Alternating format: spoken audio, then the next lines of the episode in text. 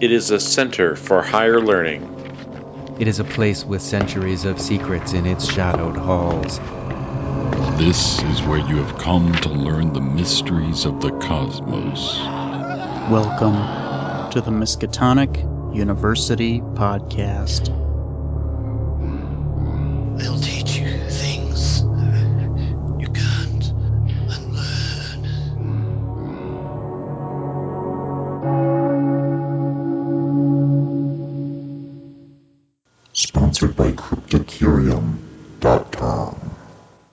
Hello and welcome to the Miskatonic University Podcast, episode 84. This is the podcast dedicated to Call of Cthulhu and other horror and Lovecraft related role playing games. I'm Keeper Murph. And I'm Keeper John. And today we delve into Secret Wars with Cubicle 7's line developer for World War Cthulhu, Scott Dorward. Good morning, gentlemen. And can I say just how excited I am to be on the ENnie nominated Miskatonic University podcast? Hey, wow. well, You're thank too you. kind, sir. Nuts. Very, very kind. Uh, and I am Keeper Chad. Welcome. So let's go straight into the uh, campus choir. Crier. So let's The go. Campus uh, Choir. choir. Hello. Thank you. Hello. Thank you. So, so, we're, so we're going we're going to sing all the news articles, are we? You should be used to that. I Oh, mean, I don't y'all dare you. sing? Yeah, let's. Uh, we have to do it a cappella, though. That's the only difference. Dan, please auto tune all this. Yes.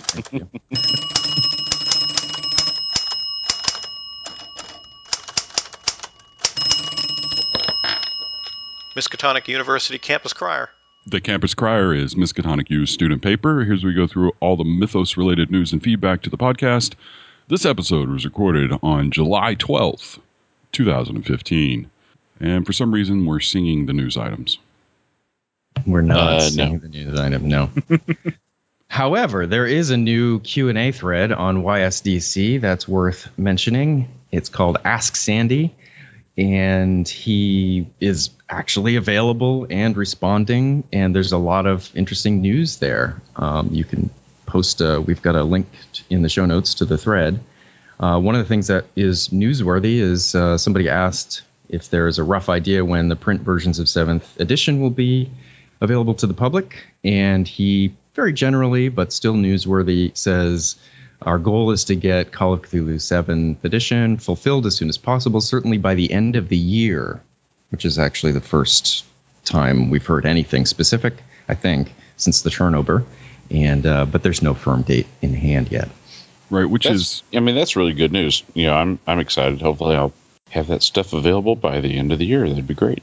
I'm I'm um I'm not doubting that date. I'm just I'm reticent to believe it at this point because I know that they haven't gotten the to the printer yet and things can happen once it does get to the printer and there's no proofs. There's there's a lot that still has to be done between now and then. You've And, still uh, got lots of Hertz feels, don't you? no, I just don't. I it's that's just the print industry in general. I mean, um, having Uh, yeah. someone someone ham, having someone who actually works in the print industry, Scott, on board. I mean, he'll be more than apt to to describe any of the number of pitfalls that can happen between going to print and Well, actually getting a proof that's worth.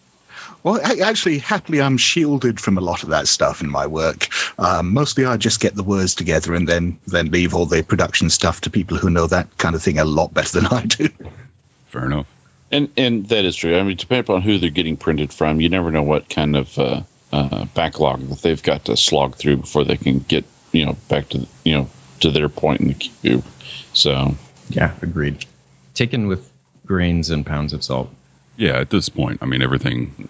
Even after the ch- switch I think a lot of people take things with a grain of salt. but it is a good thread in general to check out. It's it's been pretty interesting. There's thoughts on you know what his favorite products are and you know where he sees things going. So if you want a kind That of is pretty cool. ongoing Yeah. interview, if you want to ask a question, that's a it's, he's been responsive. I to to my shock, I mean, there's a lot of questions in that thread, and he's been taking That's the time to that- do it. So. That's kind of interesting too, because um, not to say Sandy was completely unreachable beforehand, but I think this is without a doubt the the most reachable he has ever been.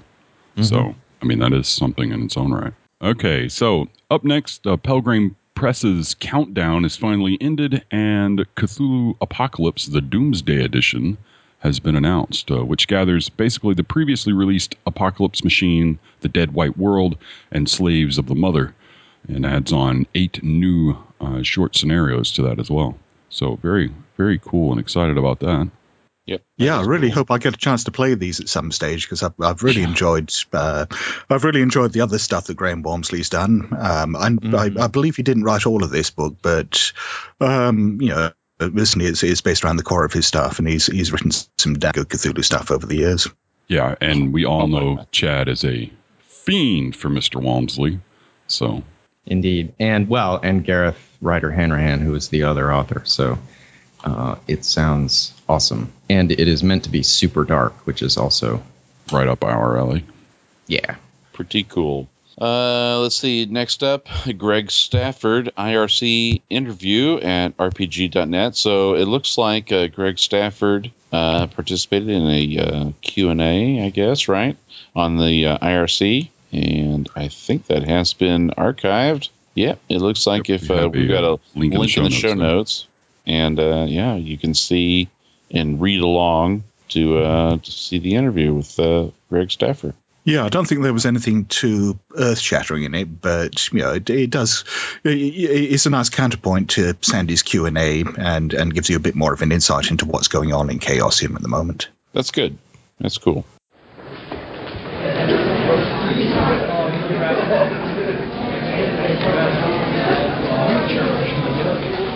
Settle down now, class. It's time for your next lesson.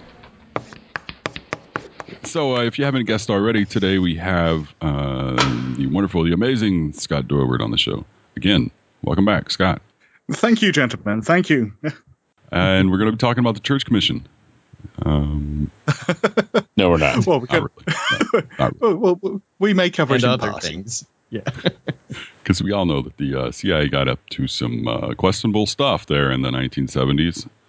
And Well, the 19 yes. And since, in all the decades before. in all in all just- the times, actually, and just just barely started talking about it in the 70s. uh, we just kind of started realizing it in the 70s. I think was part of the problem. Yeah. Yes. Yeah, I mean, uh, we'll, we'll probably get onto this later, but that's one of the many things that attracted me to the 1970s as a setting. I can't imagine why.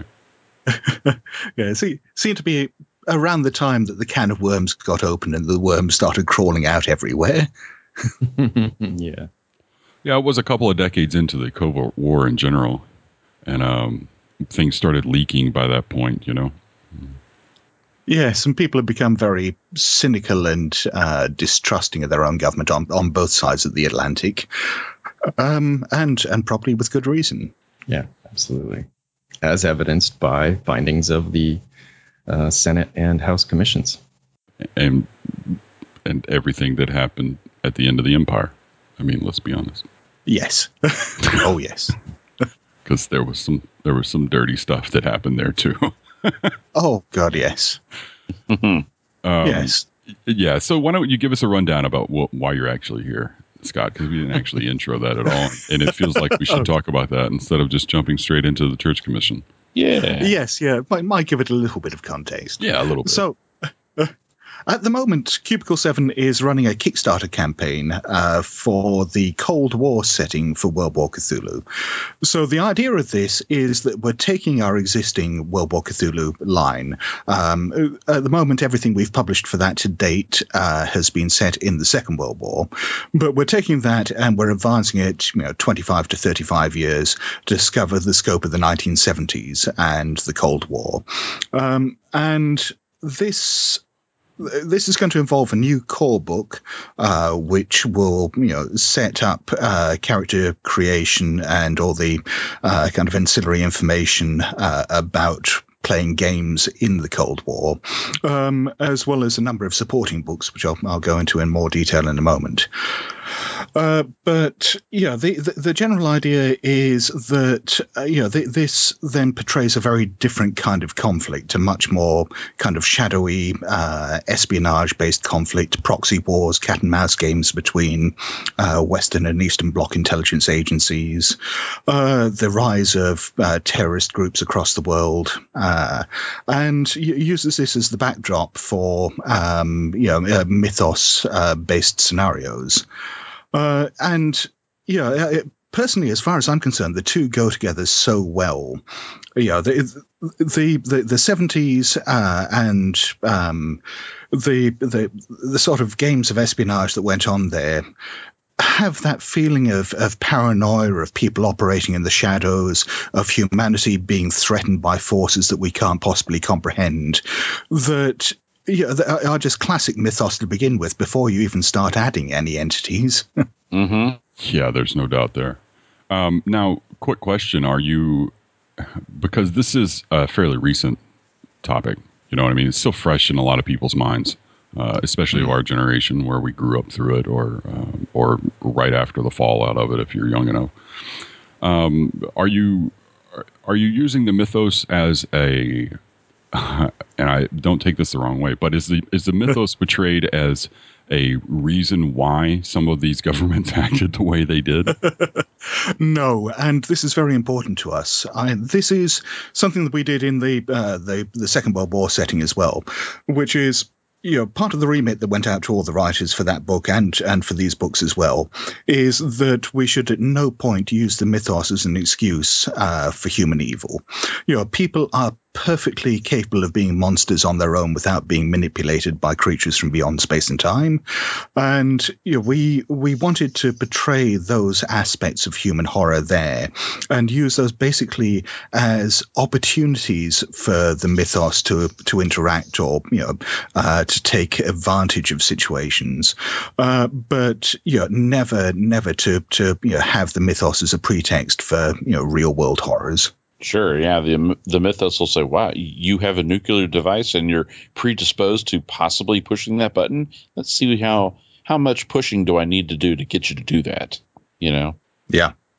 Yes, exactly. Or, you know, where you've got, you know, massacres going on or wars or whatever, you may have, you know, things coming through the cracks every now and then to take advantage of that, um, you know, to, to feast or, you know, do whatever, um, you know, has attracted them to, to, you know, so much bloodshed.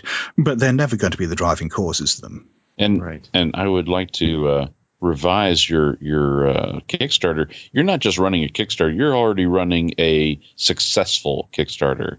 This is yes, very well funded, and uh, as we speak, nine days to go.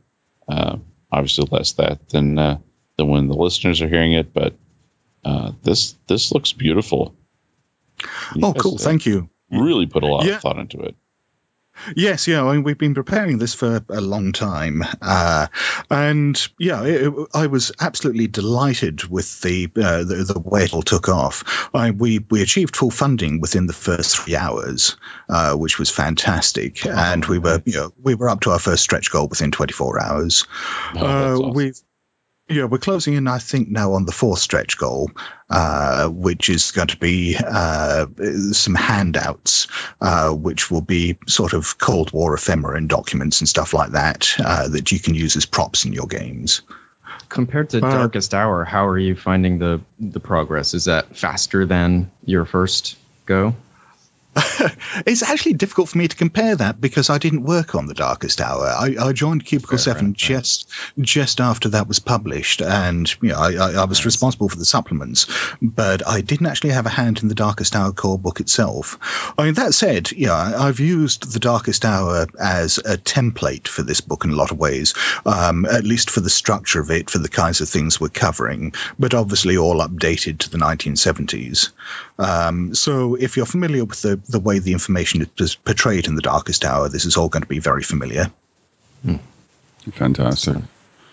Um, so, are, is it broken down by country then, similar to the way Darkest Hour was? So you had, you know, a breakdown of um, um, in Darkest Hour, at least, there's like a breakdown of special forces in the UK, and then and then you had one, you know, a, a smaller segment broken down for um, the UK's allies. So, like for the Americans, for the Canadians, for yada yada yada. And then you had, you know, the Axis powers split over on one side, and then you had, you know, breakdowns of their special forces and stuff, or intelligence services and stuff like that. Is it going to be similar to that in that format? Yes, very very similar. I mean, you know, the, it's going to open with an overview of what you know the situation in the Cold War is at the time, and then a breakdown of who all the different players uh, in terms of the uh, you know the countries and their intelligence services are. Um, and then later on in the book, we've got uh, what's referred to as the intelligence theaters. Uh, so these are breakdowns you know, of various countries that are key to the Cold War at the time, uh, where there are you know uh, there are conflicts being fought, you know, be they proxy wars or just you know small cat and mouse games or you know perhaps coups, uh, and you know how uh, the, the, I'm sorry. The uh, the intelligence theatre section then provides information not only on these countries and the situation there, but also a few sample missions whereby uh, you know, the investigators may deal with you know, not only uh, political or espionage uh, objectives within that arena, but also mythos ones. Interesting. And then, how much info do you actually give on some of the real world events that took place during the 70s? So, I mean, um, I, I, you know, thinking of some off the top of my head, you know, you had the CIA in, in East Timor and Chile, and then you had, you know, the Troubles uh, in Northern Ireland Yeah. and, and things of that nature. So, I mean, how much is that? How much info are you actually going into there? Um, it, I mean, it's, it's a bit broken up. So, you know, obviously, you know, like I said, you know, we've got the, the the stuff on the intelligence services to begin with, where we've got the individual intelligence theatres like that. I mean, obviously, we're a bit limited by the fact that we're trying to put quite a lot into one book. So it's going to be a relatively high level overview for each one, you know, between 500 to 1,000 words, um, uh, plus, you know, a couple of the mythos uh, missions in there um, what we're doing to you know try to give us a bit more breathing room there uh, is we've separated out um, a lot of the stuff that's particularly of American interest into a separate book uh, called Our American Cousins. Uh, so this you know gives uh, the Cold War um, from the perspective from an American perspective, uh, and and you know, where you're talking about you know for example some of those CIA operations in in East Timor, in Chile, in Australia. Uh, you know that, that that's the book where a lot of these are going to be covered in depth. Gotcha. So, I, I'm looking at the uh, thing here, and it looks like there's the World War Cthulhu Cold War Core Book, Section 46 Operations Player's Guide, the the American Cousins. Will you tell us about what's going to be included in here, and, and the uh, Sure. and about the uh, the campaign books that I see in here and scenario supplements, just to kind of give us a rundown on everything that's in here. Okay, so as I said, the core book covers the uh, the core 1970s setting. Uh, that's going to be primarily from a British perspective, but it's going to have options for you know other international intelligence agencies as as player characters in there. There's the you know as I said, the Our American Cousins book uh, has got um, you know, details, specific details of the American intelligence agencies and their involvement, both uh, in domestic and international arenas. Um, and uh, there's there's- in in both books uh, there's going to be you know a fairly extensive sandbox scenario uh, in the core book. Uh, there's going to be a couple of scenarios in the American book. Uh, then moving on from there, we've got the Section 46 operations manual. This is inspired very much by the uh, the SOE handbook, which we published for the Darkest Hour setting. Uh, I, I don't think the print version's quite out yet. Uh, it's certainly out in PDF at the moment, and the print version should be hitting the shelves very soon. Uh, but this is sort of a, I mean, it, it, it is a sort of player's handbook. It covers um, a few different things. It covers um, some some some mechanics surrounding um, you know how to carry out particular actions, but more importantly, uh, it it introduces a lot of, um, well, in the case of the Section 46 operations manual, it outlines a lot of tradecraft practices uh, for for the players. So, I mean, this is aimed primarily at people who, you know, are, are interested in playing spies in the 1970s, but maybe won't necessarily, you know, know a lot of their stuff that their characters would know on how to carry things out, uh, and sort of gives you guidelines on, you know, everything from um, uh, from from bucking to, you know, uh, tailing dead letter drops, uh, all the way through wet works uh, and infiltration, uh, as well as providing, you know, additional equipment and and a few uh, a few additional mechanical options. Oh, that sounds awesome. Uh, moving on from there, we have the campaign, Yesterday's Men. Uh, so this revolves around um, a, a, British SIS operation that started just after the Second World War uh, with a, a stay behind group that uh, was left in um, what would become East Germany. Uh, basically, as part of N's network. So N for those who haven't played uh, The Darkest Hour, is this sort of shadowy spy master type character uh, who you know, has been operating within British intelligence and the British military, but his primary objectives are dealing with the mythos. You know, what his actual motivations are are questionable, and you know there are a few different options in the book. Uh, but in um, in the case of yesterday's men, yeah, N was a bit worried that the Eastern Bloc, and in this case, you know, East Germany in particular, would be a bit of a dead spot to his operations. So he, you know, he, he had this left behind group uh, or stay behind group left there now it's you know uh, 25 30 odd years later and you know after um, a lot of cutbacks to british intelligence and reshuffles and so on these people have been all but forgotten there. Uh, they've um, they've had you know 25 or 30 years of dealing with uh, the Stasi, of dealing with the KGB, of dealing with mythos cults and entities, uh, and you know they're not quite the people they used to be. Uh, whether or not they can be trusted anymore, whether or not they're completely uh, subverted or corrupted, uh, you know, is is now a question for the player characters to determine and to try to work out just what kind of network of horrors they've got themselves involved in, uh, and and what needs to be done about them.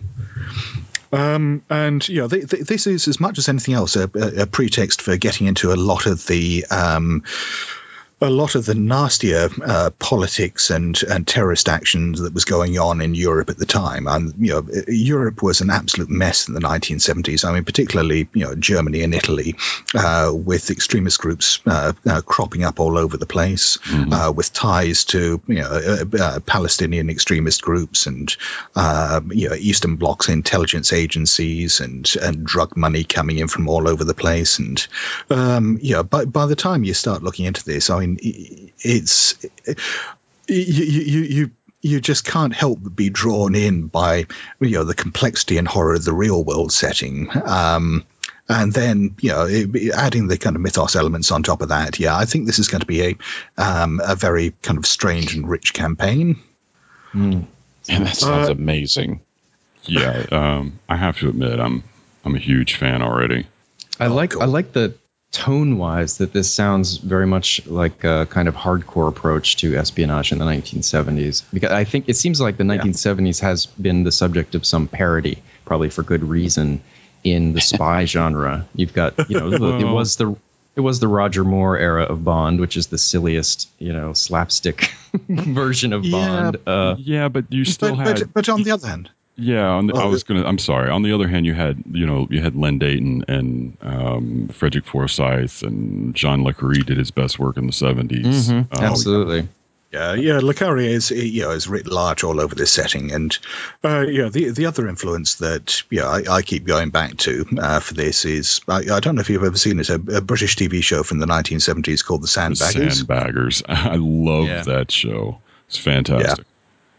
Yeah, I, the Sandbaggers is actually you know quite an interesting influence for this because it was designed in a lot of ways to get around some of the same problems that we've got um, with um, you know, setting up uh, player character groups and so on in this. In that they're by the time you know, the late 70s came around, there weren't really too many special operations groups in action, uh, you know, either in the UK or the US. Right. Uh, yeah, a lot of it had been you know, cut back. Um, and, um, you know, the, the, the sandbaggers basically fictionalized, you know, a, a lot of um, British intelligence covert actions and, you know, made them I mean, not necessarily more action packed, but certainly more kind of exciting and narratively driven than the real world stuff might have been. At the same time, while making it still feel absolutely real and mired in bureaucracy and human betrayals and full of kind of burnt out people. Um, and yeah, we, th- that that is hugely inspirational for the way that that we're handling things. Yeah, and then one thing to mention about sandbaggers that that always well, it took me by surprise when I first started watching it. Right, so you're watching a 1970s spy drama uh, that was basically filmed in the late 70s, early 80s. Um, Yeah. but it was the the thing about it is that you've got Burnside, who's the head of the sandbaggers, and then he has at most like two agents, and that's it. Yeah. you know what I mean? It, it's he maybe three if he's lucky, but usually one of them's dead. You know what I mean? So you've got you've got two agents that he uses, and that's that's the the extent in the sandbaggers of the British Special Force uh, Intelligence Service. Europe, Yes. worldwide. You know what I mean? And these these these guys will fly all over the dang place, and but they're um, like you said, there's they're mired in bureaucracy at the same time. Um, so a lot of things you have to do on the on the on the down low, so to speak. Uh, it- it's a very interesting take on um, uh, British intelligence in general of that era. Yeah, I, and I mean that's that's the thing as well that you know a lot of people probably you know don't realize is that the Secret Intelligence Service or, or MI6 um, is actually quite a small organization. They, they not not that many people work for them, um, and I mean yeah that's still true to this day. But you know even in the 1970s, you know it, it wasn't you know the same kind of big outfit that you know say the CIA was. Although it, it, it led in the beginning uh, was had much more of a network than the CIA when it when it first started, and uh, CIA becomes just sort of asks the asks the Brits wherever they're based to to get up to speed uh, in the very beginning. Oh yeah, I mean that, that's that's primarily because you know SIS predated the CIA. I mean it started up um, around uh, the First World War, uh, whereas you know the CIA was formed uh, just after the end of the Second. Uh, so we had a bit of a head start. Right, and there was a quite a debate about whether it was a necessary uh, agency for for a while in its beginning, anyway. Oh yes, and Well, and and I don't threw- think, I don't we- think that ever went away. Yeah, we threw Yeah, a, a, absolutely. a, um, we threw a lot of money at the CIA as well, whether we wanted to or not.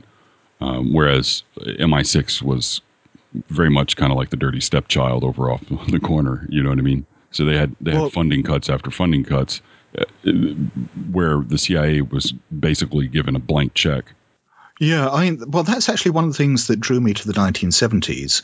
Uh, you know, we we uh, touched upon the uh, the Church Commission um, a while back, uh, which you know basically declawed and and defunded the CIA to a large extent because of a lot of their misdeeds. But around the same time, similar things were happening in the UK. Um, uh, there was a, a new government that came to power in the mid 70s, uh, a, a Labour government, uh, which had a lot less faith in the security services than the the previous Conservative government had, and as a result, you know, they were actively you know defunding and um, uh, trying to cut back on the operations of SIS. Um, so I, I I was kind of I was very attracted to this idea of um, working within an intelligence service in crisis. Uh, That you know, at the same time as fighting. Uh, the mythos at the same time as you know fighting um, against international terrorism against agents of the Eastern Bloc, you're also having to you know to some extent fight your own political masters for your own survival. Um, and that just adds another layer to you know sort of the paranoia and desperation of the era.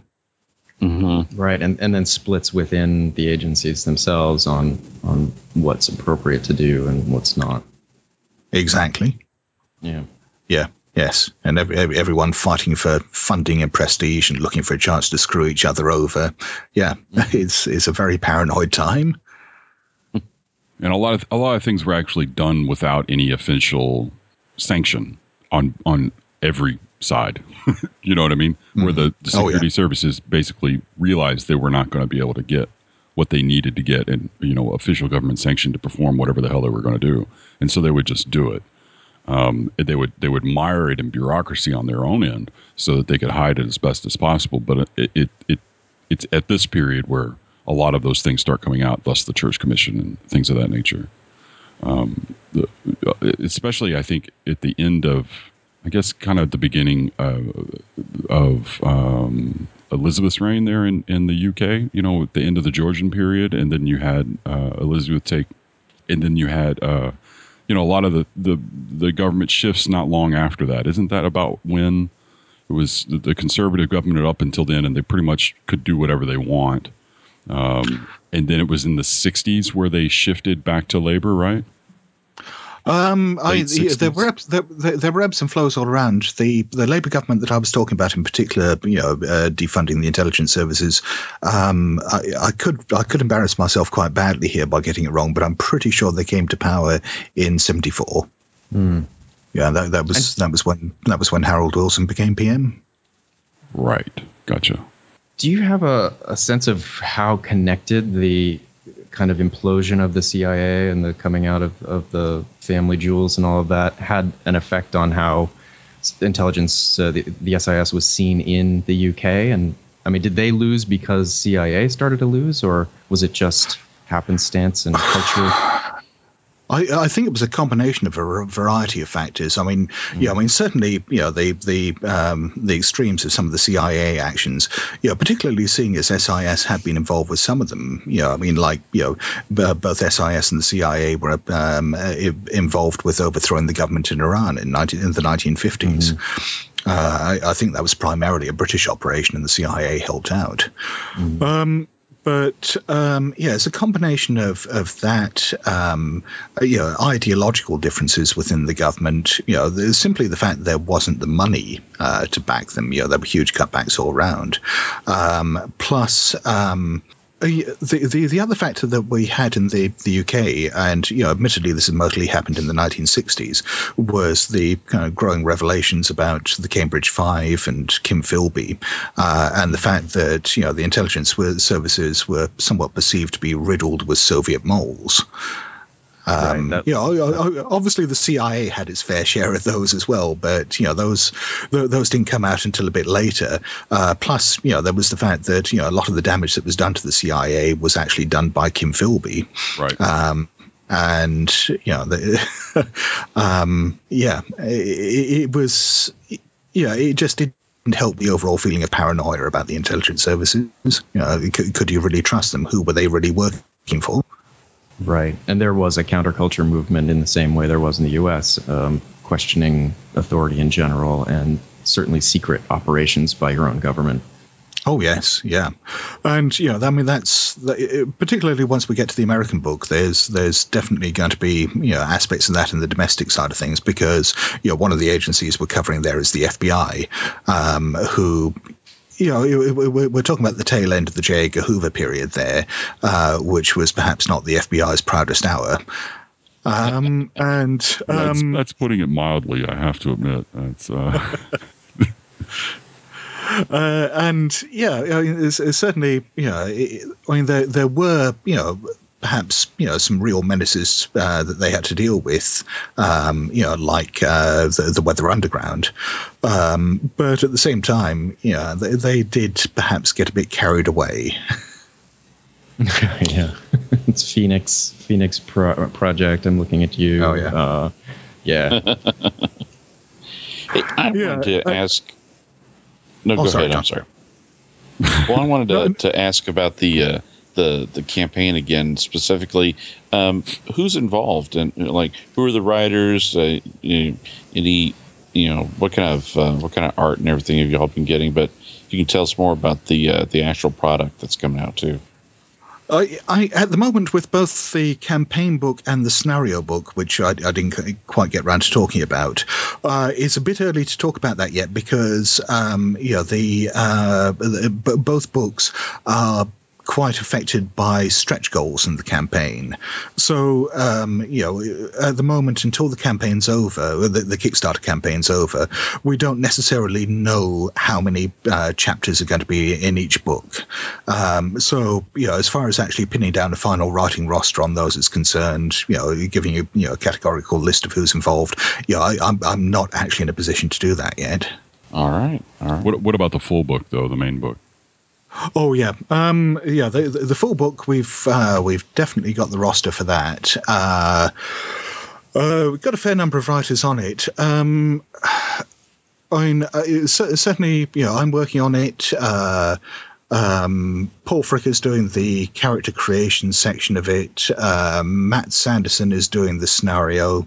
Uh, we've got a lot of people working on the intelligence theaters and the um, uh, the, the, the, the, mythos elements in there, uh, including uh, Andrew Kenrick, uh, Nick Robinson from Cubicle 7, Ken Spencer, who did Rocket Age, Jason Durall, uh, and um, yeah, I, have got uh, Martin Dougherty, who uh, is working heavily on both this and, you know, particularly on the Section 46 operations manual.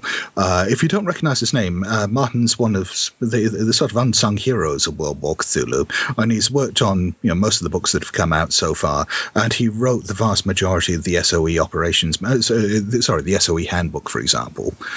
Um, he's he, he, writes books on military history uh, for a living, mm-hmm. um, and uh, so he knows the subject matter inside out. So you know, uh, when it comes to you know coming up with um, authoritative material about tactics and tradecraft and so on, yeah, I, I, I just tend to pass it all over to Martin. awesome! Oh, excellent! That's a fantastic resource to have on board. Um, just uh, are you with the campaign? Are you and I'm going to preface this just slightly. Are, are you worried at all about Fallout covering things like the Troubles? Yes. Yeah. I mean, I, would be an idiot not to. Um, I, you know, when it comes to the Troubles in particular, because, you know, mm. obviously I live in the UK and it's very fresh in people's memories here. Yeah, I, am aware that it's got to be handled incredibly delicately, and I, uh, to be honest, I'm I'm still trying to kind of work out the best approach to that at the moment because it, it's one of these topics where it's it's difficult to come up with an explanation of events that isn't inherently um, political, that isn't inherently partisan to some extent, uh, and you know, tr- trying to present it objectively is, yeah, is a minefield. Yeah. Yeah, it seems a challenge all around. That that being so fresh and so close makes it worse. But even you know, there well, there are sensitivities about Vietnam and, and all kinds of uh, issues oh, popping God. out of the 70s yes. that are fresh. Yeah. Oh, yeah, and and you know we're covering parts of the Middle East in this as well. I mean, you start getting around to Israel and Palestine, and yeah, it's got exactly the same problems. Well, this is when you have the Arab explosion, so to speak. You know, in yeah. uh, whenever the the oil boom really hits in the Middle East. So well, and, and and also the fact that you know the, the, the Palestinian extremist groups at the time were very very heavily involved with what was going on in Europe. Um, you look at uh, extremist groups like um, you know, the Red Army faction, Baader Meinhof in Germany. Right. Uh, they they got all their training from the PFLP, uh, and you know when their leaders were arrested, it was the PFLP who ended up hijacking uh, an aircraft uh, to try to uh, get them released. So you know, you you, you can't you, you can't pretend you know the, these issues didn't exist. You can't kind of not cover them, but at the same time, you know, I'm I'm, I'm trying to make sure that we do so in as kind of sensitive and unbiased a way as possible. And you're not um, just so that uh, the listeners know, uh, you're not blaming either side on the mythos, correct? No. In oh, no, no, no. situations. No. no, not in the slightest. Good. part of it is actually exploring human horrors. I mean, uh, as human horrors as opposed to uh, displaced blame. Exactly. Sure. I, yeah, I, I've sort of half joked uh, when talking to various writers about this project over the last few months that you know that add, adding the mythos to a lot of this stuff is almost redundant. Yeah. Um, that, that you know, you've got all, you've got all the classic Call of Cthulhu themes in there already. Uh, you've got the paranoia, you've got the horror, and so on. You know, what can the mythos add that will make this any darker? right. Well, let's ask that. worse What, than- what does the mythos add that makes this any darker? I mean, how how are you actually meshing in the mythos into a setting that's already completely balls crazy? Yeah, and and that that- that is that's the interesting part, and I you know I, I see it as being you know complementary in a lot of ways. That you know because the themes mesh in so well, uh, that you know, what what what this this setting does that you know perhaps the Darkest Hour didn't do is add a deg- you know a degree of ambiguity to the whole thing. That you know, for example, you know, if you were on a mission in the Darkest Hour uh, to go behind enemy lines in France, and and you know, by the way, you know, there's a cult there that's you know uh, attempting to you know do something nasty with fire vampires. Uh, you were fairly certain that the cult would be one thing, and that you know everyone else would be quite you know quite separate and identifiable. With uh, with this, because you're dealing with um, you're dealing with people who live in the shadows anyway, with you know terrorists and spies, that you know in a lot of cases they're you know perhaps going to move in the same circles as cultists. That you know they, they, they're certainly going to you know move under the radar in the same way um, that they, they're you know going to seek out funding in strange ways, uh, and you know, you, you may find that you, you start making assumptions that a lead you're following is going to be, you know, take you, you know, through to that KGB informer that you were, you know, you, you were trying to track down, and find out that you know it's it's actually somehow related to a priest of Shognathorn. Or in the same Um, in the same sense, could you follow in leads like this, assume that you're going to be, you know, tracking down a cultist, and then determine that you're actually tracking down a, a, an aspect of your own government or or a, Oh, an allied abs- government?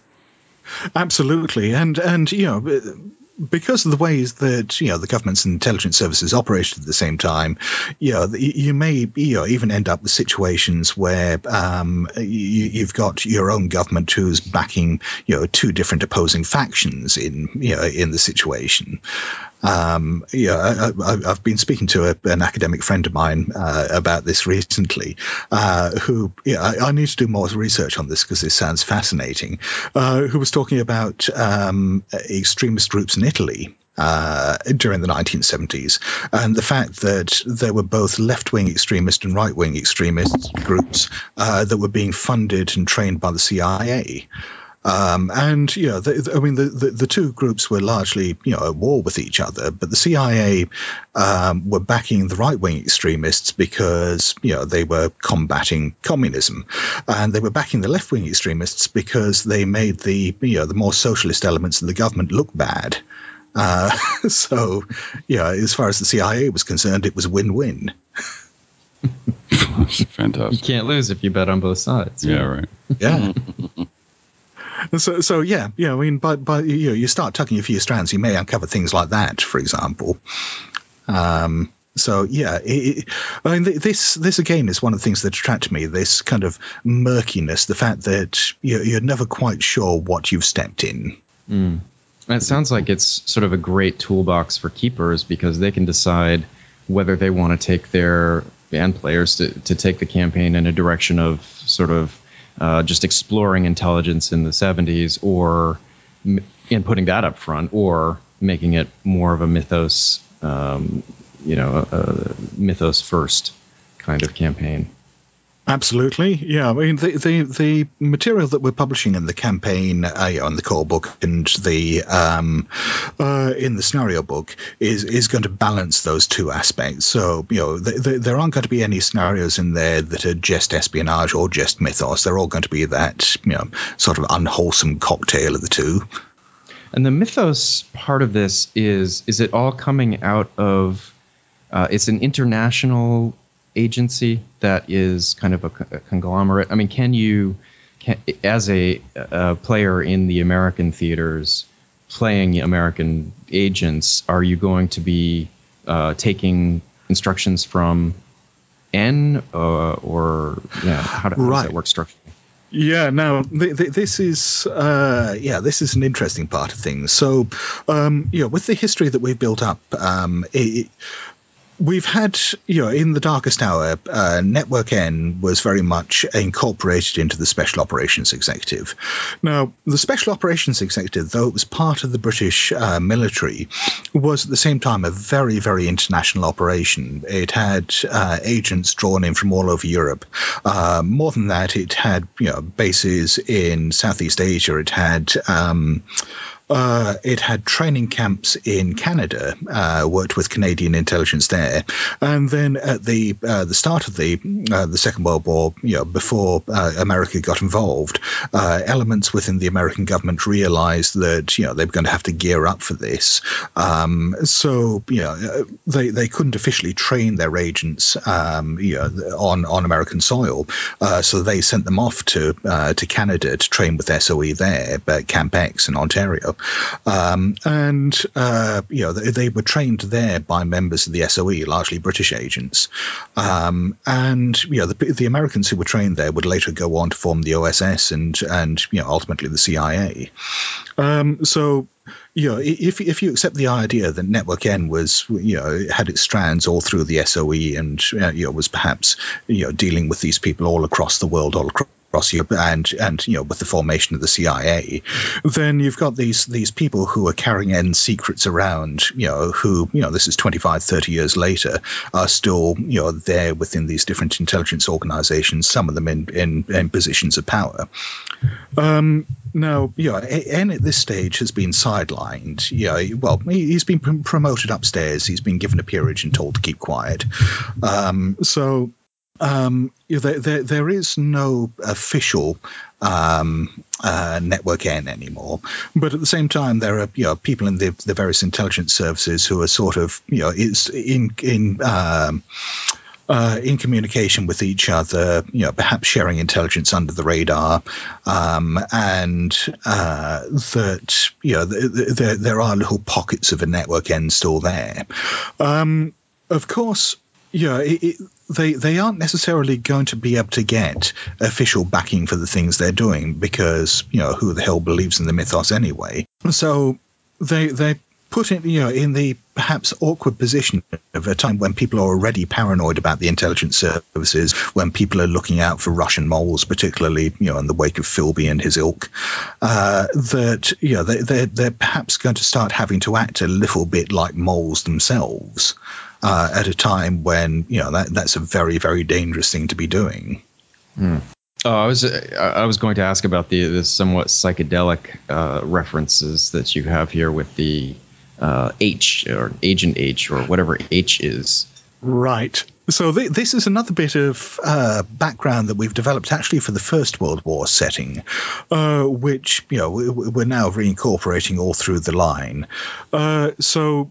You with the First World War setting, which is still in development, um, there's the idea that you know N himself was recruited by someone. So we've got this this this other shadowy figure who just goes by the name of H. Um, uh, she is um, at this stage she doesn't necessarily exist anymore. Uh, she certainly doesn't have. Um, she certainly doesn't have a physical presence anymore. She's probably long dead. At the same time, she still exists in dreams, um, and she has her own agenda. That's, Uh, she- that's a she- fantastic. Isn't that sorry, great? that- that's awesome, by the way. Just saying. That's great. Go ahead. Sorry. so so she has these old ties with N with his network and so on, but um, you know she and N have have so. uh, They they have very differing views on how um, you know humanity should interface with the mythos and particularly with the dreamlands, um, and this has sort of led to you know almost a, another Cold War within the mythos uh, fighting side of things, um, uh, with with N and H you know, sort of playing games with each other's followers, uh, with H you know perhaps trying to get into people's dreams and and you know plant ideas there and subvert them. Uh, and know it, it, it's it it adds to that whole paranoia sometimes of you know not only who are the people you're dealing with working for but sometimes who are you working for and are you really sure and you know is that idea about what you should do next in your head really yours or was it just something you dreamt last night It's fantastic. That's that's a really cool twist on that. By the way, I really I really dig that. oh cool Yeah, yeah, we- we- we could have- of-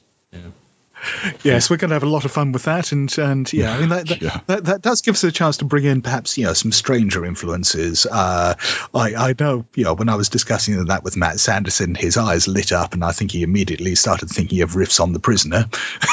Oh, yeah, God. yeah, absolutely. Can we can we just have a prisoner adventure campaign? I'm just saying because hmm that would just be fantastic. and pretty much any any sort of psychotropic influence to me that that suggests this dreamlands influence so you could you know you've got uh, experimentations in music and mind altering substances and you know all Oh, of yeah. this going on while you have this force in the dreamlands uh, whispering Yeah. instructions Well, yeah, I mean, a, a lot of what people think of as being the 1960s, you know, in terms of the hippie movement and so on, was actually the early 70s. So, Right. you know, you've you've- you've definitely got a lot of that stuff kicking around. Uh, plus, at the same time, you know, once we get into the American arena, you've got you know things like Project Stargate, uh, the remote viewing program. You've got MK Ultra. Um, You know, if if you're got a looking lot at of ways strewn with people's heads, yeah, We've got a lot of ridiculous things like that that we got around to at that period. yeah. Staring at ghosts Yeah. etc Uh, so let's move away from uh, World War Cthulhu and let's talk about you. You touched on it there already. The uh, the World War One setting for um, World War Cthulhu. Um, how far into development is it? Is it still in writing? That- that- what, what phase are we at there? That, that's still in development. That's a way off at the moment. So, you know, I, our general plan at the moment is to, you know, is to concentrate on, um, you know, the, the the Cold War stuff immediately, and then move on to, you know, I mean, we, we, we're we're keeping each line alive. So, you know, for example, we're still uh, we've got some some more uh, World War II stuff in development at the moment, which should come out over the uh, the next year. Um, but yeah, it, it- we're, we're expanding the uh, the line into other areas. Uh, so, um, unless anything changes, I mean, yeah, I, I, I can't I can't swear to this, but yeah, certainly at the moment the plan is that the next one we do will be the World War One book. Okay, and then following that will be World War Three. Is that correct? That that that that, that is the plan at the moment. Yes. Okay, and then World War Three. Can you just give us a, a brief? Because obviously we know what World War One is, but um, a brief rundown of what World War Three would be. I, I I'm I'm afraid, Mirth, that's classified at the moment. Oh, I hit up. I was wondering if I'd hit upon something you couldn't talk about. Um, no, no, the, the, the sodium pentothal you put in my coffee hasn't kicked in yet. that sucks. until it comes out. Until it comes out, I'm just imagining it as Cthulhu Apocalypse. So there you go. I don't know about that. I think it will be more, uh, more, more like World War Cthulhu.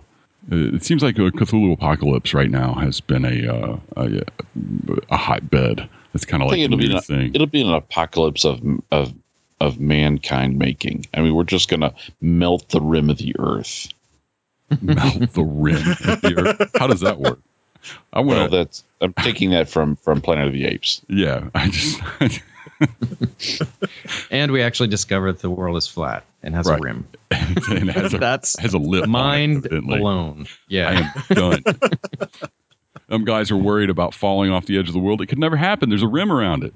Keep us I mean, all in. that- that's, that's That's on your fire Yeah. that's your apocalypse. Yeah. Someone flips the earth upside down and everyone falls off. Well, we, what happened is we just slid off the turtle's back. I mean, it's turtles all the way down man man, I'm telling. You. all right. I also think I, I heard uh, I heard I think on the Good Friends bit that you did on this that there there might be some filling in of gaps, uh, 60s, 50s for Cold War eventually. Yes. Yeah, so I mean, this is something again we're talking about at the moment. It's not in active development, so this is Mm. just purely notional. But yeah, obviously the Cold War is a lot more than just the 1970s. So one thing that you know, i- i- if if the Linus is as successful as I hope, and you know, there's the opportunity to do so, uh, what I'd like is yes to expand the Cold War into you know other decades, uh, and and ultimately end up covering the whole scope of from the uh, from the late 40s through to the 80s. I would love to see a 60s uh, Cold War setting just because I Yeah. want to play the Ipcress file. Um, Oh yes. you know what I mean? Uh, Oh, and I yeah. thought you were going to say uh, Austin Powers. All right. what? Come on, no. no. I can see you doing that. I can't. I can't see me playing Austin Powers. I can see me playing the Ipcress file, though. Just saying. Or Tinker Tailor Soldier Spy. I can do that now with uh, Cold War. So I'm I'm good. I'm doing good here, man. uh, since you breached uh, good friends, let's let's let's chat a little bit about good friends. Okay. What what can I tell you? Um, well, first off, uh, you guys are awesome. Uh, Oh, thank you. I'm, I'm, I'm- I'm blushing. I made I made Scott blush. Um, no, we just wanted to see what you have in the works for the future. Um, you know, you Right. guys are doing a much a much quicker release time than than you had up until about I guess about five or six months ago when you were kind of like Yeah. it went from being the the sometimes occasional podcast to the mostly weekly podcast to the flat out weekly podcast. so it's like So so yeah. I well, what what happened was um, yeah, it was about a year ago, I think, or a little over a year ago.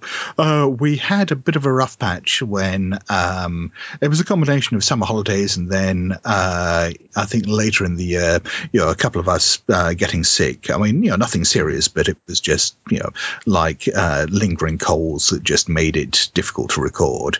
Um, and we you know earlier in the year we'd started out with a buffer of a few episodes that paul could edit and get out.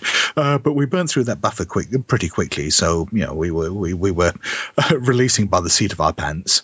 Uh, and you know it Familiar didn't take that. much in the way of delays uh, to knock us out.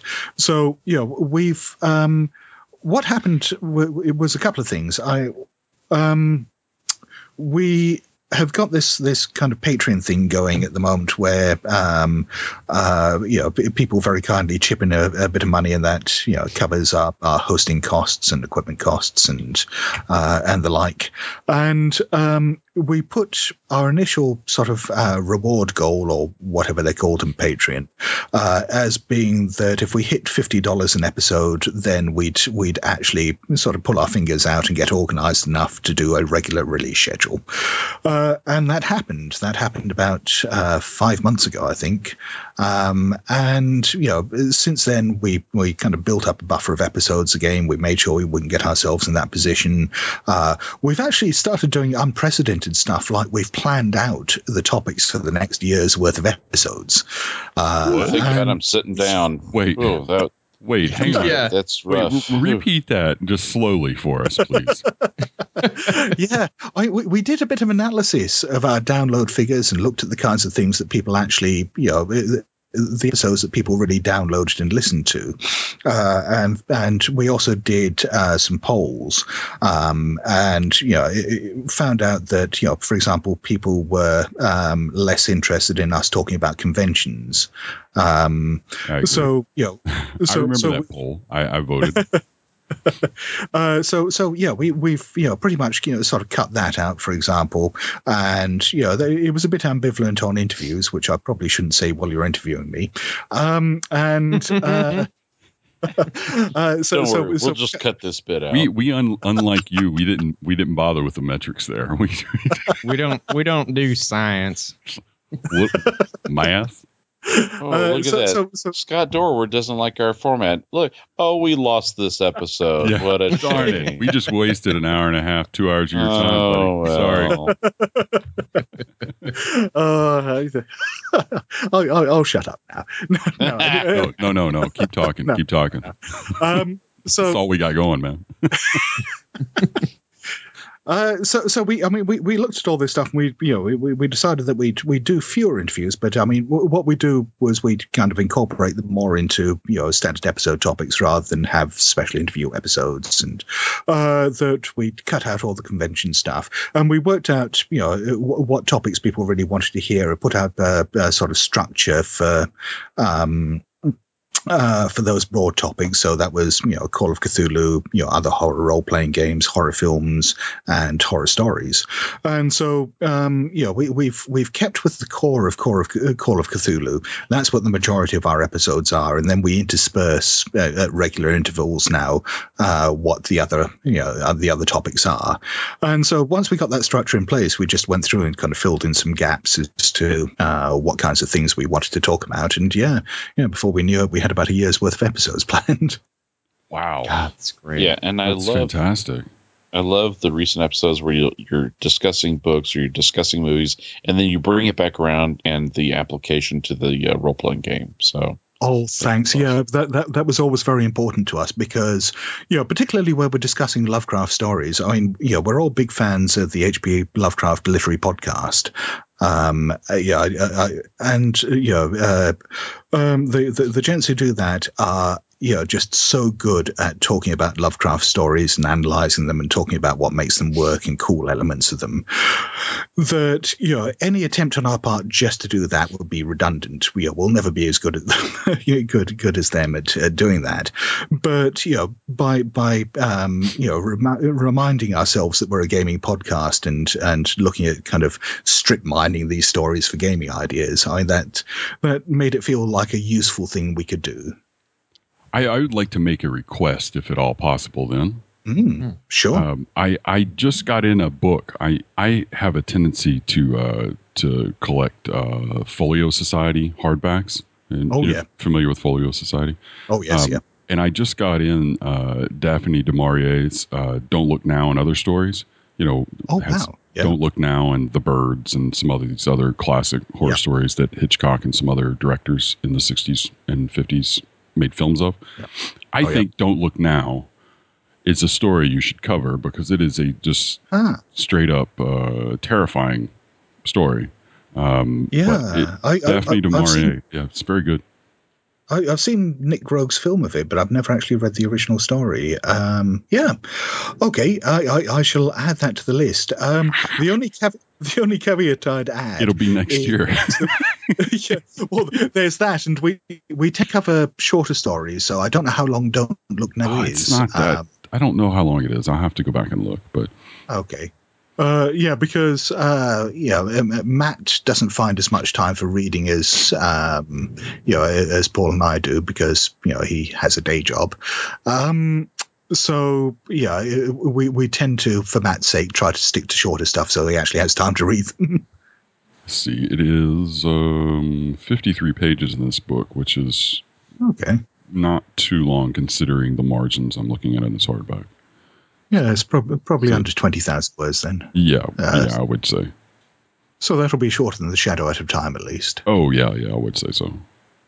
Okay, yeah, then, then I shall suggest that to the others. awesome. A little happy. Well, I I have to say I've been really impressed with the sort of gussying up that's been done. Paul's done some really great sound elements that I enjoy, the bumpers and whatnot. Um, I, I really like that format of using a little sound, a little tiny half second bit of sound for, Yeah. between cuts. So it's sort of this is you, it's a little signal that says this is incongruous. you know, right. um, but uh, Yes. yeah, it's just a, a really tight show now. I mean, I, I would encourage anyone who's not familiar to go into the back catalog. They're all great episodes, but yeah, it's very uh, sounds very good lately. Well, thank you. Yes, yeah, I think uh, you know the turning point for us was probably around the time that we stopped recording in Paul's shed. um, Oh yeah, as much Oh. as, as much as we all love the shed, miss that. big- um, yeah, the, the the sound quality that we can get now, you know, uh, in in Paul's office as opposed to the shed is significantly better. So we Mhm. don't we we don't have that strange echoing sound anymore. That's yes, or the, or the sound of uh, not all of Chattering you around teeth the as y'all are mic. freezing. There's that too. oh yes. Sometimes I swear you could hear the mud being slung in the background from the clay wheel. But anyway, that's a joke. Um, anything else that you want to talk about, Scott? Anything we missed that you thought we should cover? Yeah, are there any Um, other bullet points on World War Cthulhu? Oh, the, the the one thing that we didn't quite get around to, um, we were rattling through the books, and and I, d- I think we got sidetracked talking about the campaign before I mentioned the scenario book. Um, So so just to, just to go back and cover that, uh, yeah, the, the last the last book that's that's being back, uh, sorry, the last book that's being funded by the Kickstarter campaign uh, is called Covert Actions, and it's a collection of scenarios. Unlike Yesterday's Men, they're all standalone scenarios, um, and know they, they, they they'll take place all over the world. And again, know, uh, like uh, yesterday's men, I can't really give too many details of that yet because um, you know the scope of it is going to be affected somewhat by uh, Kickstarter stretch goals. Do you have um, do you have writers on board already for some of them at least? Uh, I, I've I've got a whole bunch of pictures at the moment and outlines, but uh, until I know how many of them I can accept, I don't necessarily want to say. Right. Fair enough. I, I have to admit, I can't wait to be able to play Burnside. Um, and Yes. if, if you have no idea, if you've never seen the Sandbaggers, then you really you you really should go and watch the Sandbaggers. It's a fantastic television show. Um, Yeah, it's Oh, he- he's a quintessentially seventies British TV show or eighties British TV show. It's it's fantastic. Yeah, yes, Yeah, I like- I like in that show how the sort of uh, low BBC budget um, allows for just a lot of great script, and so you have all these conversations in offices uh, that are sort of uh, filled with double meanings and wry comments and sarcasm, and it's very very amusing stuff.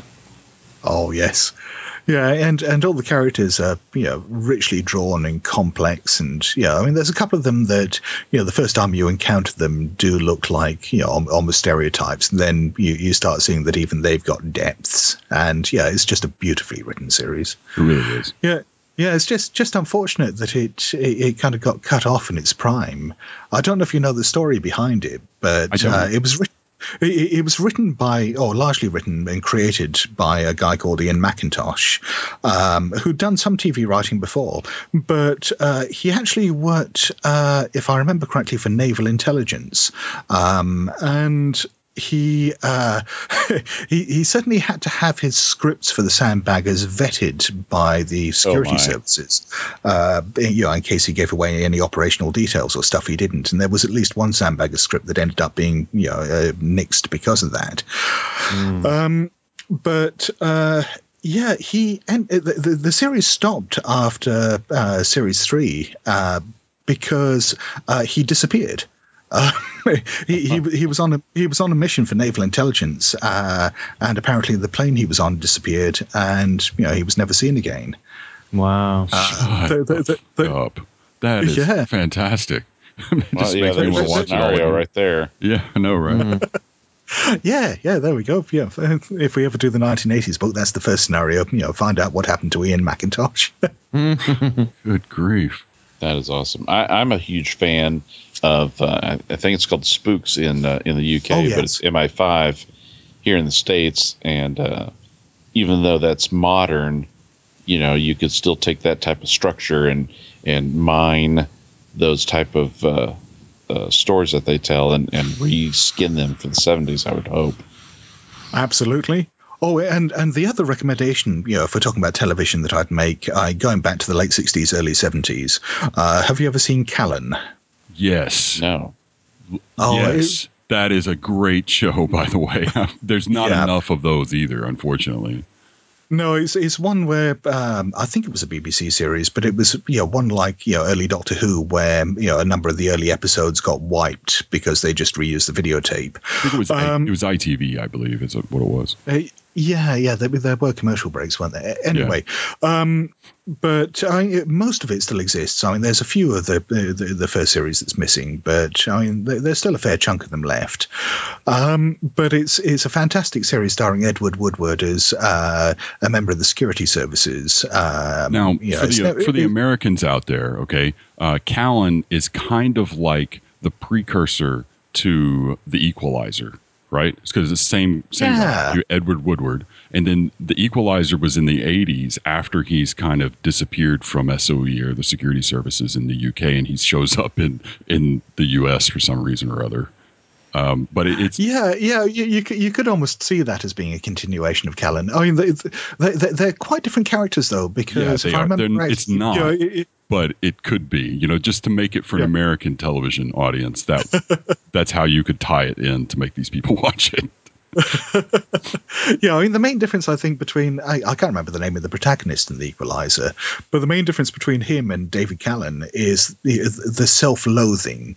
You know, Callan is uh, a, wet, a wetworks operative uh, for the security services. You know, he's he's uh, his main job is basically to identify security threat. Or you know, when he has a, a security threat to the UK identified to him, that you know his his main job is to you know nobble them or kill them.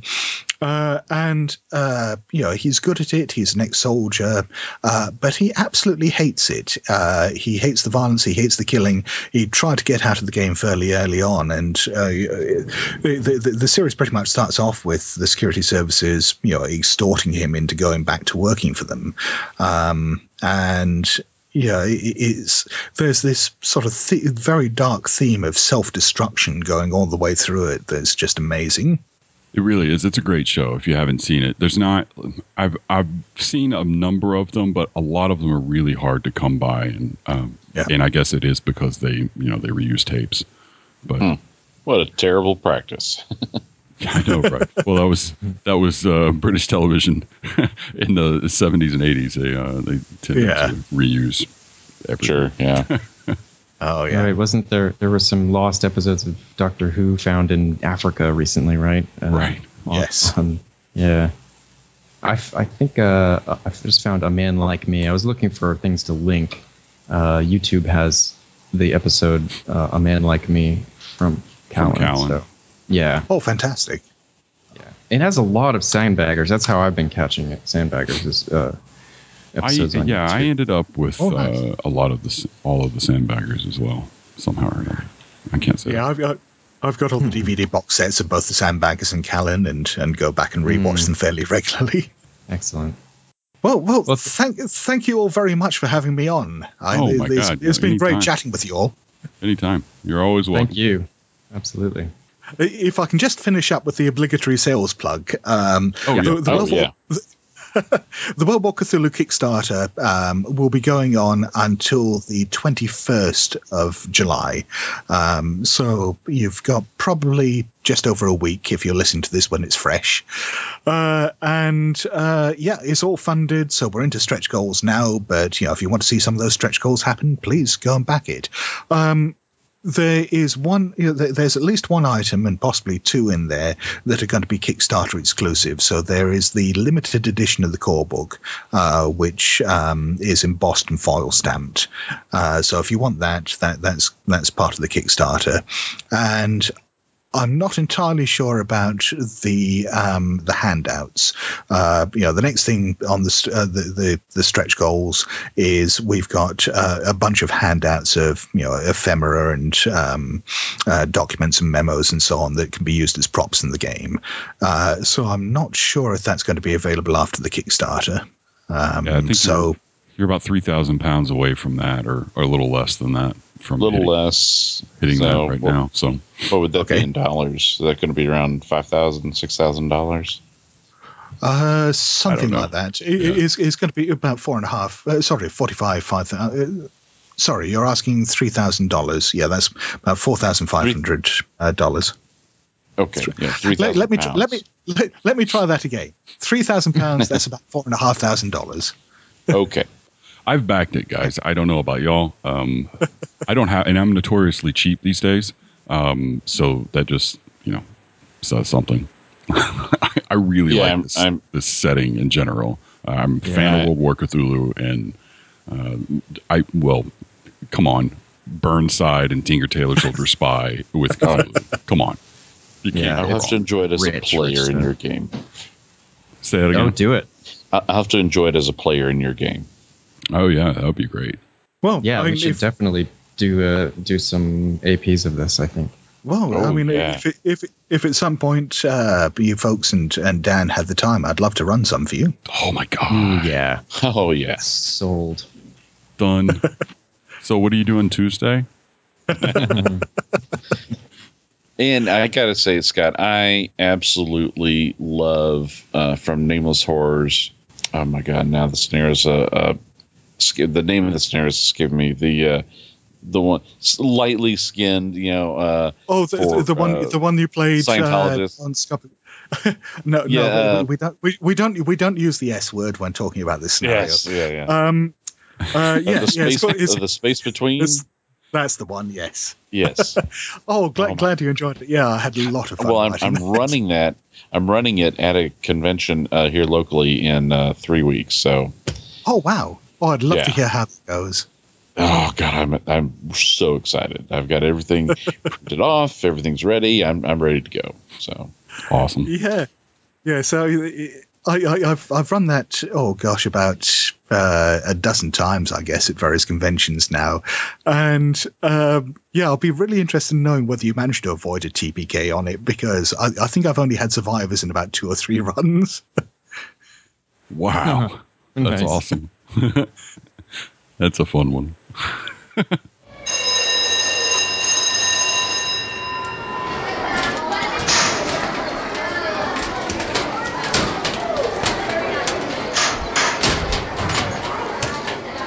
We want to hear from our listeners, and we have lots of different ways you can reach out to us.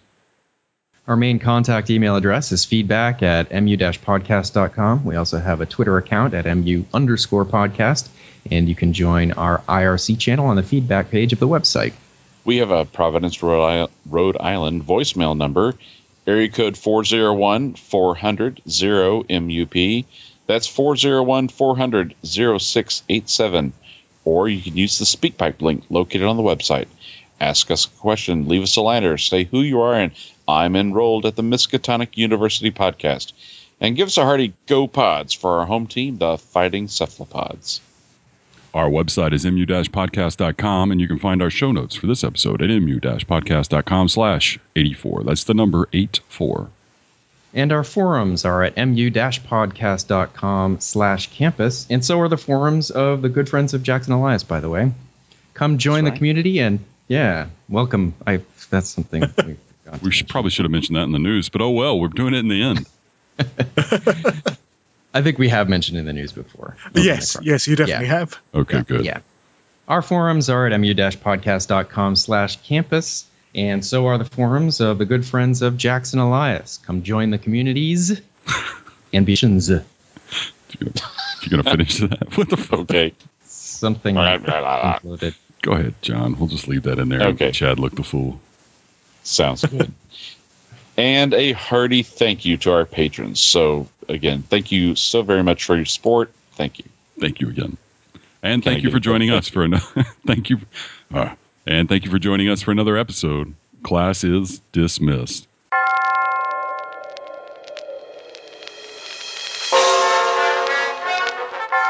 The Call of Cthulhu role-playing game is property of Chaosium, Inc. The written works of H.P. Lovecraft are held in the United States public domain. All other works mentioned in this podcast are the property of their respective owners. Original content of this show is copyright of the Miskatonic University Podcast under a Creative Commons Attribution Non-Commercial Share-alike license.